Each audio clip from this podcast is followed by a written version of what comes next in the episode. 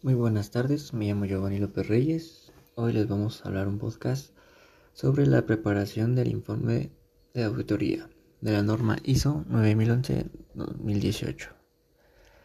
Bueno, el informe de auditoría interna es cuando toda organización procesa información financiera, contable, presupuestaria, así como no financiera y administrativa operacional, como consecuencia de las actividades y eventos internos y externos que inciden al logro de sus planes, metas, objetivos, y esta información se debe ser identificada por la alta dirección como una parte importante del manejo de la misma, ya que esta puede ser utilizada para aquellas personas que realmente lo utilizan. En el informe de auditoría se describen los hechos y situaciones detectadas de tal forma que se expongan observaciones como hallazgos, de acuerdo con los objetivos planteados en la auditoría. La misma también podría servir para tenemos unos puntos que puede ser para verificar el cumplimiento de los planes, programas presupuestados, de presupuestos, rendición de cuentas, el monitoreo del desempeño de las actividades de la institución y el desempeño de los funcionarios y empleados responsables de áreas operacionales, asignación de cursos y para la toma de decisiones. Ya que la auditoría es un medio más usado para comunicar las observaciones y recomendaciones de la alta dirección de organización, sobre todo los resultados obtenidos por el trabajo efectuado. El informe de la auditoría debe presentar muchas características. Las principales sería el objetivo, en el cual es describir los hechos sin exagerar ni minimizar las deficiencias observadas, junto con sus comentarios que deben basarse en situaciones concretas y no sobre rumores. Debe ser imparcial y sin prejuicios y exponer observaciones. Claro, la redacción debe hacerse de manera que atraiga la atención del lector, expresando las ideas de la forma clara, que sea fácilmente comprensible los incisos, esos son los hechos para que evitar detalles innecesarios. también tenemos la parte constructiva, que es la información que exponga en el informe que debe ayudar a la alta dirección y al auditado de tal manera que permita mejorar los procesos registrados y para cumplir la mejora del sistema de control interno. Tenemos también la, parte de los oportunos, que son los informes. Estos se deben de emitir sin retrasos a fin, de la alta, a fin que la alta gerencia pueda tomar decisiones correctivas para el problema planteado lo más pronto posible.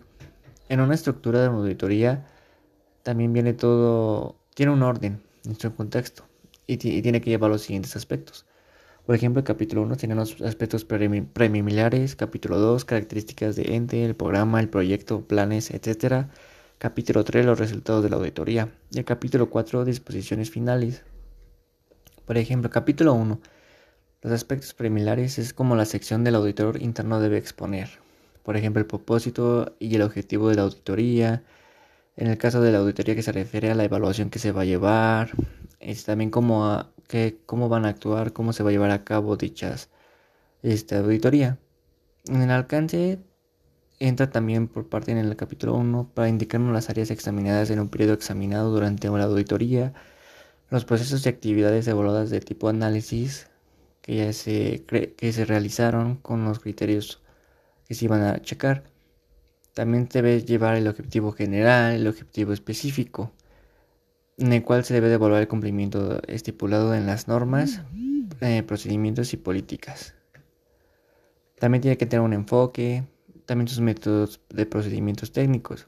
Y en el capítulo 2 son las características generales como el marco regulatorio, que este contendrá las normas legales, y técnicas vigentes para el periodo evaluado para que se guarde la relación del, objetivo evaluado. El capítulo 3 son más las observaciones derivadas del análisis, como las observaciones que surgen como el proceso de comparación entre lo que debe de ser y lo que es. Estas se deben de basar en las premisas de condición, criterio, causa, causa y efecto.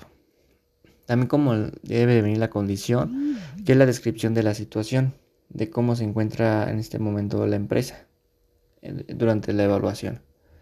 Las causas, los efectos.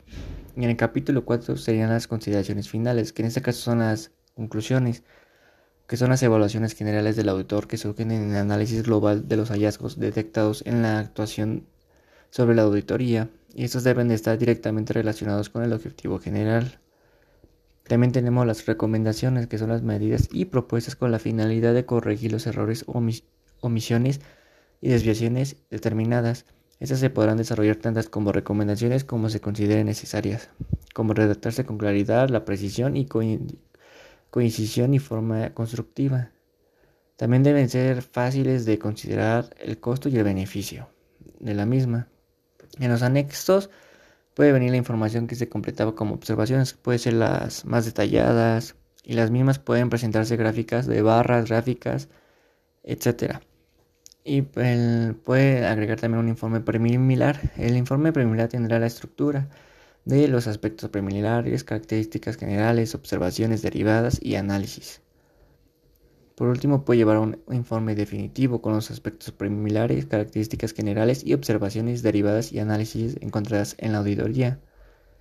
Y por último sería el informe de la auditoría interna. Tiene como general varios usuarios, entre ellos tienen la máxima autoridad que es el ministro, el gobernador, el alcalde, la junta directiva, las unidades administrativas u operacionales y los órganos de control fiscal externos.